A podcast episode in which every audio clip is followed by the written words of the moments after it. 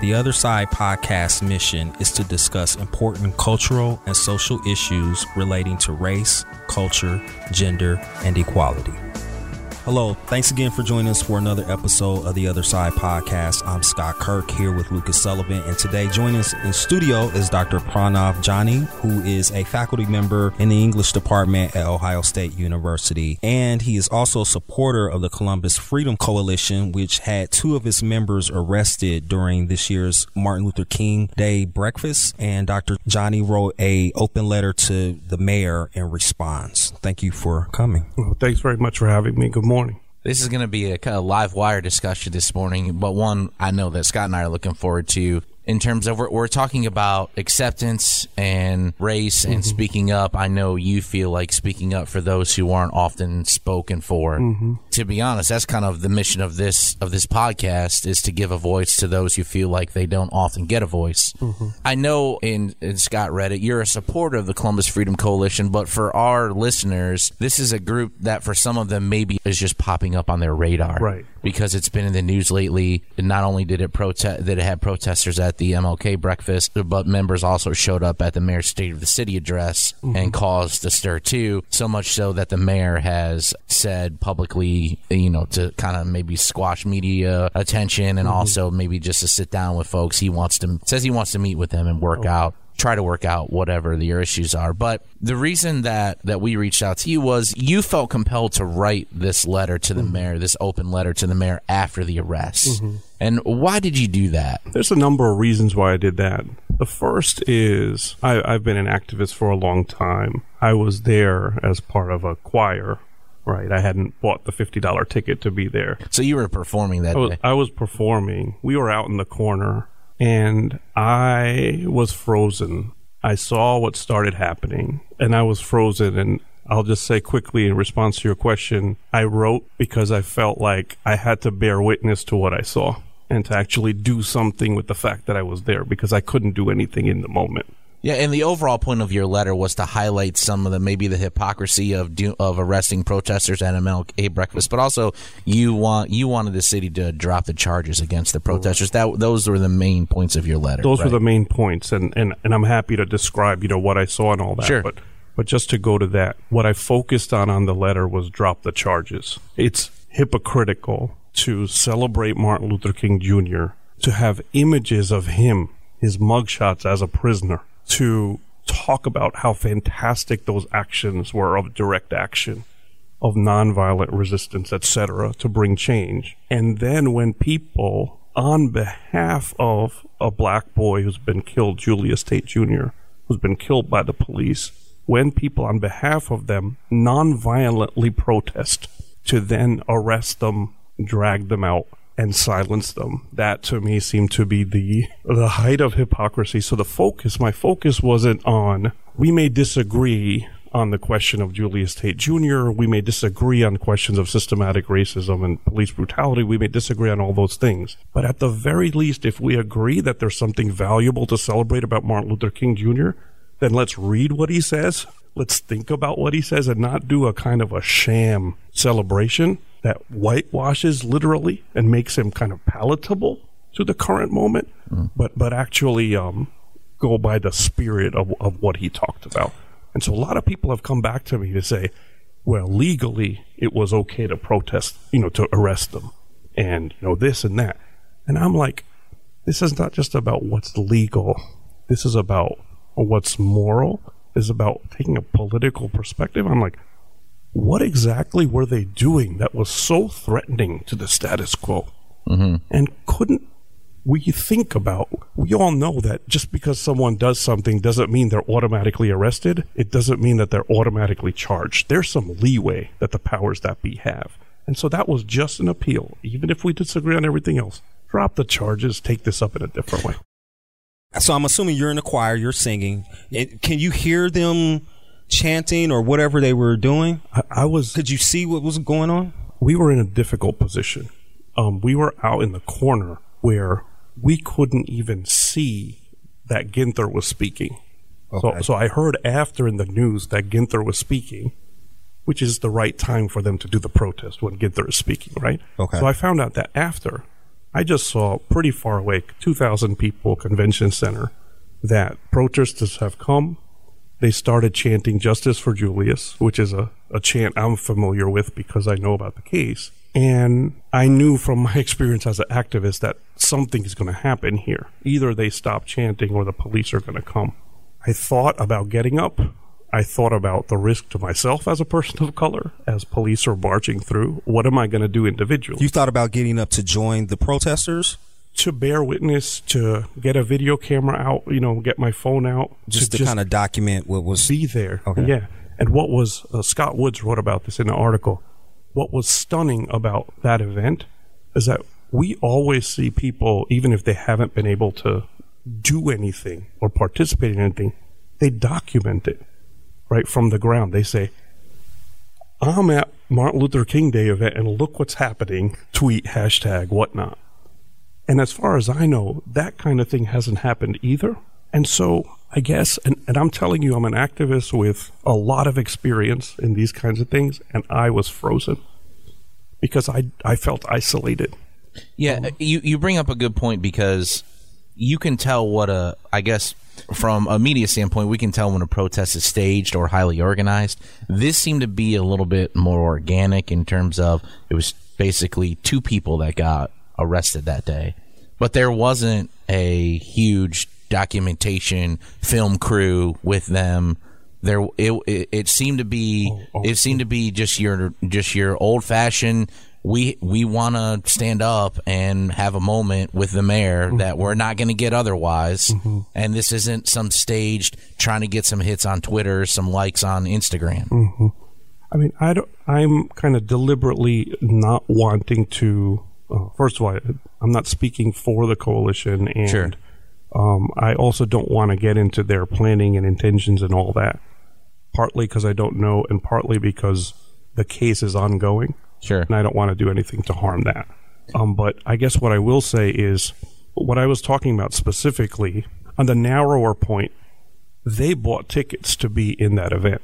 So I'm sure the $50 price tag had a lot to do with there being only two people. Mm-hmm. Um, I think the second thing is when I said there weren't those videos and all that, I'm talking about the audience. Sure.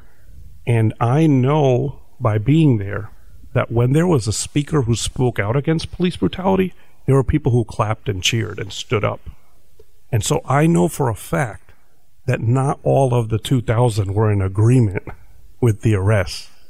And nevertheless, there was a certain kind of silence, you know, that um, made you ask questions as to why. And I think that's partly why I felt isolated. I felt like if I run out there, number one, I might be in danger of being arrested. And number two, are people going to join me in something? So ideally, what should have happened in my mind mm-hmm. at an MLK Day event is that enough of the people who feel like this arrest is wrong would actually make that herd right there spontaneously get up and say, you know, suppose in hindsight, I'm like, should I have started a chant, let them go, let them go, even from where I was sitting? And maybe that would have caught on and done something. I think those of us who were in the audience who thought that what was happening was wrong, I wish we had been able to actually spontaneously stand up for the protesters and say, this is not right. And let this not happen at this moment, right? When we're celebrating Martin Luther King, who talked about passive, I mean, not passive, nothing passive about it, but nonviolent direct action. I, I'm glad you mentioned that because in your letter, that you wrote to the mayor, you you called the arrest a fundamental contradiction to the words and the life mm-hmm. of Dr. Martin Luther King. Can you explain a little more what you meant by mm-hmm. that? Thank you. Yeah. In a letter from a Birmingham jail, and I'm not going to the speeches and writings that people don't talk about. There's lots of speeches and writings of Dr. Martin Luther King Jr. But letter from a Birmingham jail, that's why I focused on that one. Everybody talks about it. Everyone teaches it. I think it crystallizes his ideas defending the right of protesters to disrupt the peace when an injustice is going on. And then saying very clearly, he makes a dis- he makes a, a, a distinction between order and justice. So he says, so I'm not quoting directly, but just the feeling of it. Do we stand for order, but injustice is going on? It's peaceful, because the contradictions are hidden under the surface? Or do we stand for breaking that order if necessary, disrupting that order if necessary, in order to speak for justice? So I see that as the core element of that letter from a Birmingham jail and of his whole philosophy of nonviolent direct action, which is that power has to be confronted. Laws are not always made on behalf of the people. So he talks in that essay there's just laws and there's unjust laws. Unjust laws, we have a moral obligation to break them, you know, uh, that kind of thing. So that's what I mean by this. That's what I mean by contradicting the spirit of Martin Luther King. Like, do we actually see it as a moral duty to stand up against and confront unjust laws? Or do we say, that's the law, I'm going to back, back off from it, right? And I think the protesters, that's what I meant, that they were enacting the spirit of Martin Luther King. Mm-hmm. And those who called the police and those who supported that, and even those who clapped while they were being dragged away, were kind of saying, order and decorum is more important than anything you're talking about. That's what I meant. Is a celebration uh, and an honoring of Dr. King a place for that? A place for what you're talking about? I think it's the perfect place for it. I think it's the perfect place. You know, we talk about the voice of the voiceless, right?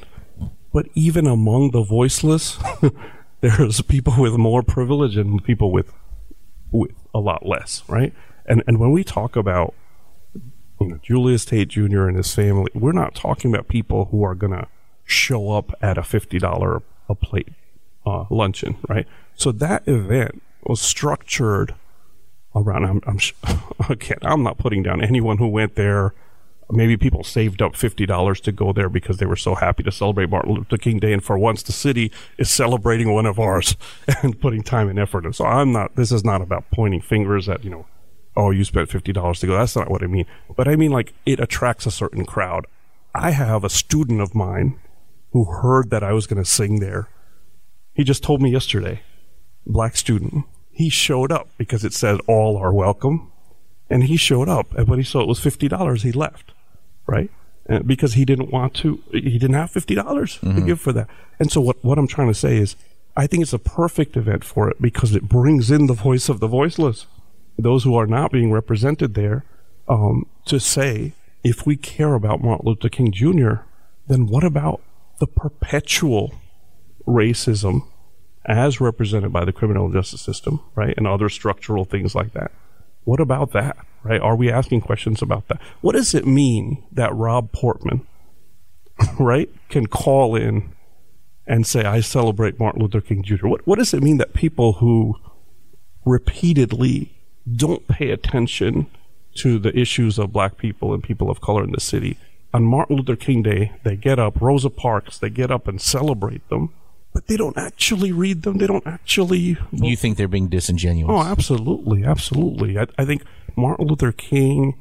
I'm very happy that we celebrate Martin Luther King Day. I'm very happy that every last racist has to get up and say, you know, I'm happy about that. At the same time, it gives them a cover right? To kind of symbolize one thing and to do other things at the same time. And I think that's a problem. Back to your the moment where you saw the protesters getting let out in handcuffs. I thought our photographer captured a, a very powerful image of mm-hmm, that. Mm-hmm. Um, I know I know it resonated with a lot of our readers, but you seem to have you seem to be conflicted in how you how you handle that moment after the fact. It seems like maybe you did a little bit of self exploration and maybe thought I should have I should have been down there at least documenting it. And I'm wondering why you thought that instead of it, it seems like you're almost mad at yourself for that you just stood there. Oh, so that's coming out, is it? I mean, you know, here's what somebody told me because it's important for me and for I think anyone else to kind of get over ourselves too. so what somebody told me is that happened and then the next thing happened, right? That happened and that's in the past and now it's a question of what you do. So I definitely see what I did with the article and all of that, and even this interview as trying to say, well, now what? Now what do I do with the fact that I was there? But I'm not going to be too hard on myself either. It made me think about what's my responsibility when things like that. It doesn't matter that I have years of experience as an activist. It doesn't matter. In that moment, things happen all the time. things happen on the street, things happen in unexpected ways. So when something is planned and organized, it's one kind of thing. I led the, um, you know, I was one of the leaders of the um, Columbus airport occupation against the Muslim ban, right? And you know, we did what we had to do there, and it was a, uh, it was one of the best things I've been involved with in my life. You know, a thousand people came out. We took on a bunch of issues, got into the airport, had three or four hours of protest there, et cetera, et cetera, et cetera. So it's one thing when you plan it out and you have everything thought through, but these spontaneous things happen all the time.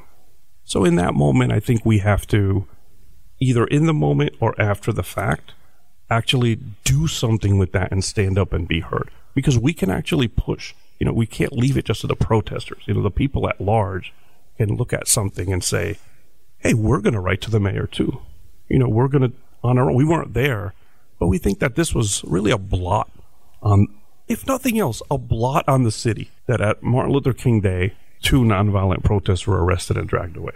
I don't know if you were seeking or expecting a response from the mayor from your letter, but just have you gotten a direct response no. from him by any chance? No, I haven't. Oh. But he but he came out after the state of the city and said he wants to sit down and have a discussion with members of the coalition. Okay. I mean, you have you have to feel like you have a little bit of part in that, right? If if I did, then good.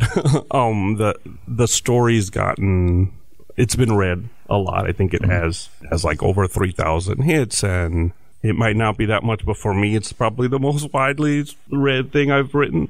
So if that helped in the process, then then I'm glad. But I also know that it's so hard to say directly. Here's what you did, and here's what worked. You know, uh, sometimes it's random. You know, so, where does this activist bent come from for you? Or have you been subject to racism throughout your life? um, growing up in New Jersey, uh, and even in the 15 years you've gotten here? Yeah, yeah. There's there's you know there's a number of things that that happen. Um, what was the spark for you? Like, what was uh, it, what what are some of the things that have happened to you that call that make you mm-hmm. go to the airport and protest, or mm-hmm. you know write an open letter? Like, well, what's what's happened to you? I mean, I mean, for me, you know, sometimes I get asked that question from the position of like, like what's wrong with you, but I know you're not saying. I'm not asking what's know, wrong. But like, what's ha- what happened to what, what, what, what, uh, what, got you know, got, what got, got what got infused into your I, DNA well, that, that made you that that made yeah, you yeah. want to do this kind of stuff? First of all, like for me growing up, right, even in so my parents are from India, and in Indian households, even if they're not political, everyone you know, there's this general like celebration of Gandhi there's a celebration of the anti-colonial struggle, and there's an understanding that the richest countries in the world became that way because they colonized the poorest countries in the world. In fact, they became rich and made them poor in the process, right? So the British didn't go to India being like, let's go to a poor country and loot it. they went to a wealthy country, and after 200 years of colonization, it became poor, hmm. right? And so you give me a list of poor countries, and I'll show you a list of colonized countries. So there's a very, even for people who are not political, there's this clear sense to say, damn the British, and you know, yes to our movement. We struggled for our freedom, right? We fought, we took jail, we took beatings, this and that for our freedom. So that kind of thing was there. I also remember people in my family telling me from very early on in this country, if you don't stand up and speak for yourself, um, they're going to roll over you. And so you just have to be out there and open about those things. I have relatives who say, I've been in this country 50 years, but when I open my mouth and because I have an accent, I'm seen as if I came yesterday. Mm. And I'm treated as if I came yesterday, right? So, so I would say even growing up, there was this sense of like, we're in, we're from an immigrant community.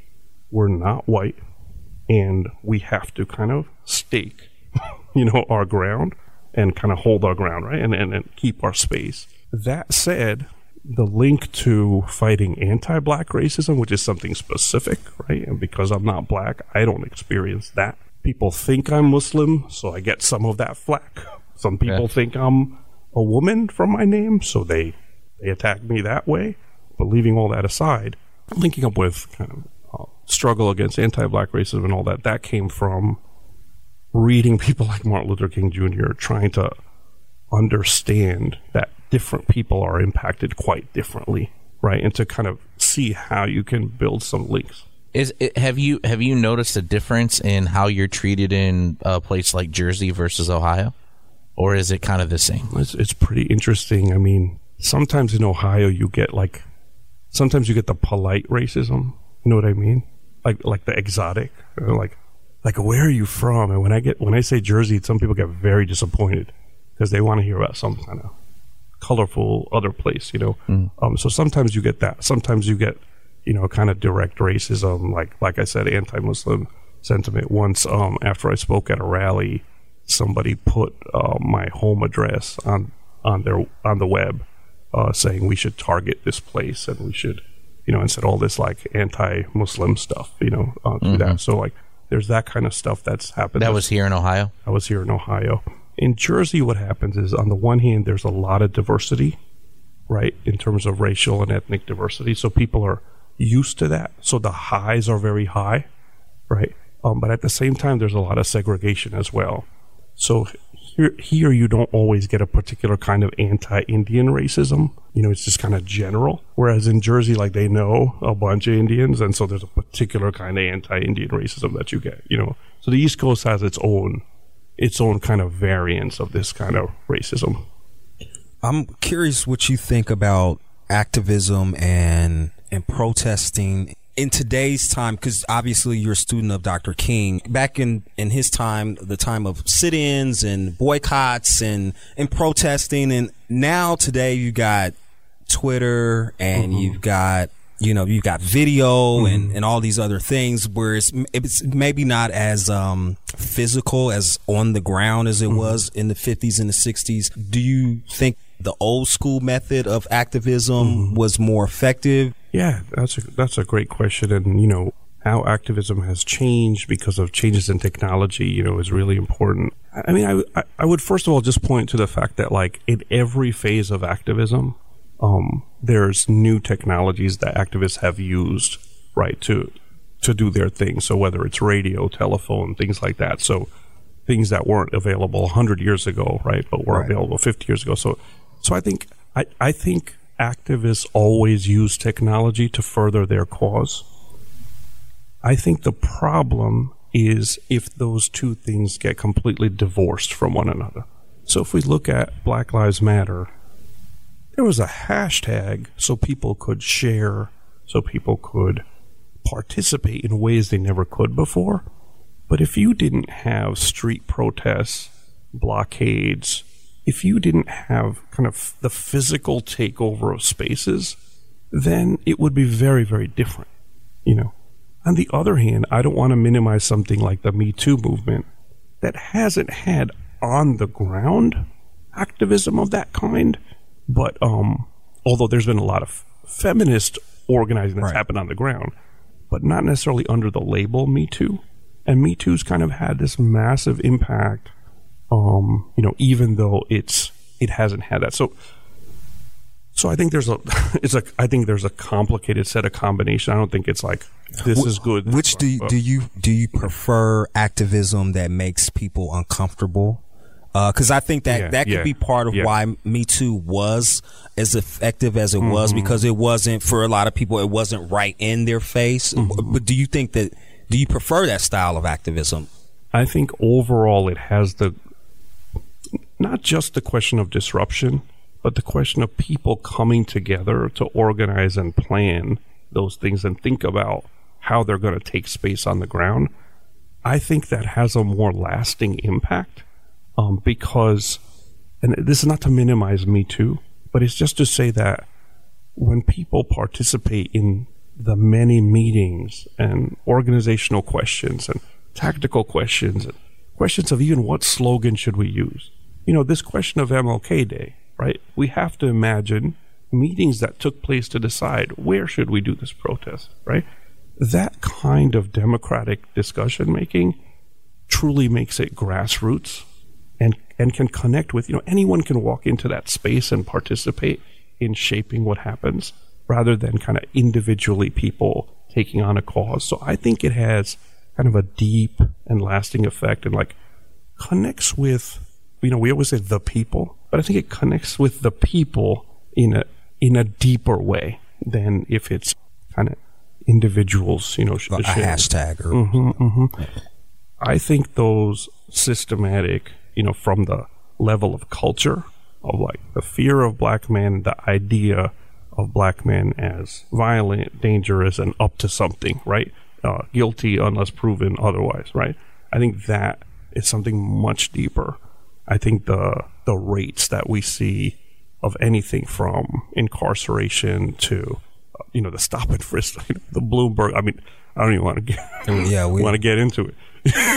you know, it's such a big topic, but I guess what I'm saying is like, I think those systemic things, even like infant mortality, right? Just on that level, like those systemic things are going to take some massive transformations to change. And I, I, I think you probably agree that we wouldn't put the burden of the success or failure of a movement on whether they can change those things because those things are so big. right. But I, but I do think that it's significant that in the time of Obama, when people were saying now we're a colorblind nation, and they were using Obama to push racism under the rug, Right.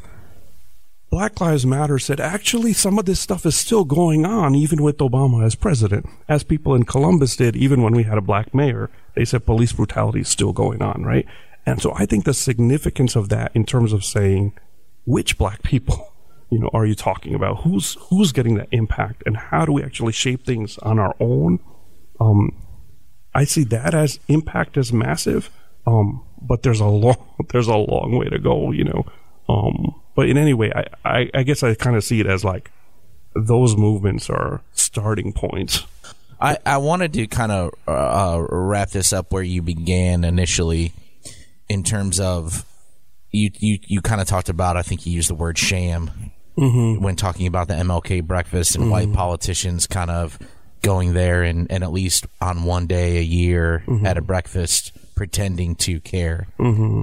I've already heard from from um, some black leaders since the mayor has announced his equality initiative in response to some of this stuff. Okay. Um, uh, after the state of the city, um, and and so there is already some concern that this is another, I guess, to use that word, sham. That here's a, here's a mayor, a white mayor, who is trying to address some of these issues with an equality initiative. But that being said, what would be the one or two things?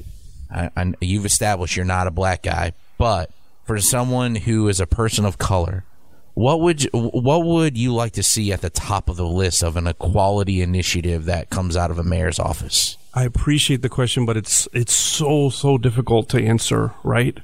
Um, I mean, what should we put at the top of the list? You know, should we should we put um, the end of school systems in which your uh, your taxes and your finances determine the quality of the public school that you go to? You know, that would make a big impact on right, so that wealthier communities get better public schools and and poor communities that would have a big impact on race. You know, um, a permanent ban on you know the city working at all with ICE to deport undocumented immigrants. You know, saying that people who live here and work here, you know, aren't aren't stealing things. They're just trying to do something for their family, right? And and a kind of affirm like we're going to actually, you know, fully protect them. Even when the, I feel like we're so far from things like that. Like even when there's a discussion of who should be the police chief, and I usually kind of where I'm coming from politically I don't really invest in the question of which police chief should head up the kind of surveillance and attack on people of color. Like, I usually don't get into that debate. But the black community did make it known that they preferred a particular police chief. But even those kinds of things aren't heard, right? So I just feel like we're so far from from where we need to be that even participating in such things feels like you're just giving an opening for people to co-opt it you know, for the powers that be to again make themselves look good, like they're taking on. And that's issue. where you would say is the sham part of it comes in. right, That like it's just making it look like they they care enough to have a discussion. like you have to you have to actually want the discussion and and let it be open enough for people to actually say what they think freely, right? Uh, a lot of these forums, they're so tightly organized, right? There's so little there, time. There, there is a certain censorship. To yeah. There's so little time to actually say what you think, right? There's people don't even have the time to go out to those forums because they're they're cooking, they're working, they're taking care of their kids, this and that. So like we don't actually even have the mechanisms to actually get to people and say, what do you really want to see that would be transformative change for you? That a lot of these forums feel like, you know, and nevertheless, like I'll just go to myself on the university level. The university talks a lot about diversity, right? And there's so little that's done nevertheless you participate thinking maybe something good will happen. So I guess what I'm saying is like going to the, the larger point, like that insider strategy, like everyone seems to have a problem with sort of outsider strategies in which you disrupt, you challenge, you make the case boldly, right, against police brutality and, and, and the killing of, of, of young black kids. But then the insider strategy doesn't seem to deliver either right right um and and and the the the, the difficulties of that are are immense right so all right. Well, we want to thank Dr. Yes, Jani absolutely. for coming in. I, Thank you so much. It's been a great discussion. Um, Absolutely. keep us updated if you hear from the mayor. Okay. Keep us updated. Okay. If by any chance you get invited to the meeting, Right.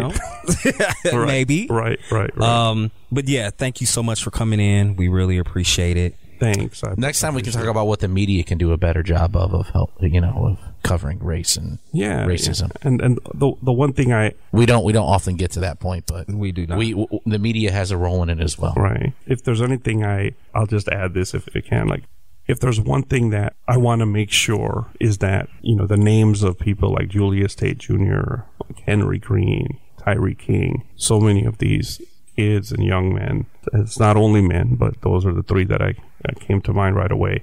Um, oh, Mason Nick Saunders, you know, anything, anything we can do to make sure it's not just about the protests, not just about the people talking about the protests, but the, the people who've been directly victimized. You know, if this helped with that, then I'm glad. Fair enough. Well, for everybody else out there, thanks again for tuning in. Don't forget, we love to hear from our listeners. So check us out on our Facebook page at Facebook slash group slash other side podcast. And you can also hit us up on Twitter at other side underscore POD. So um, until the next time, try to see things from the other side. Thanks.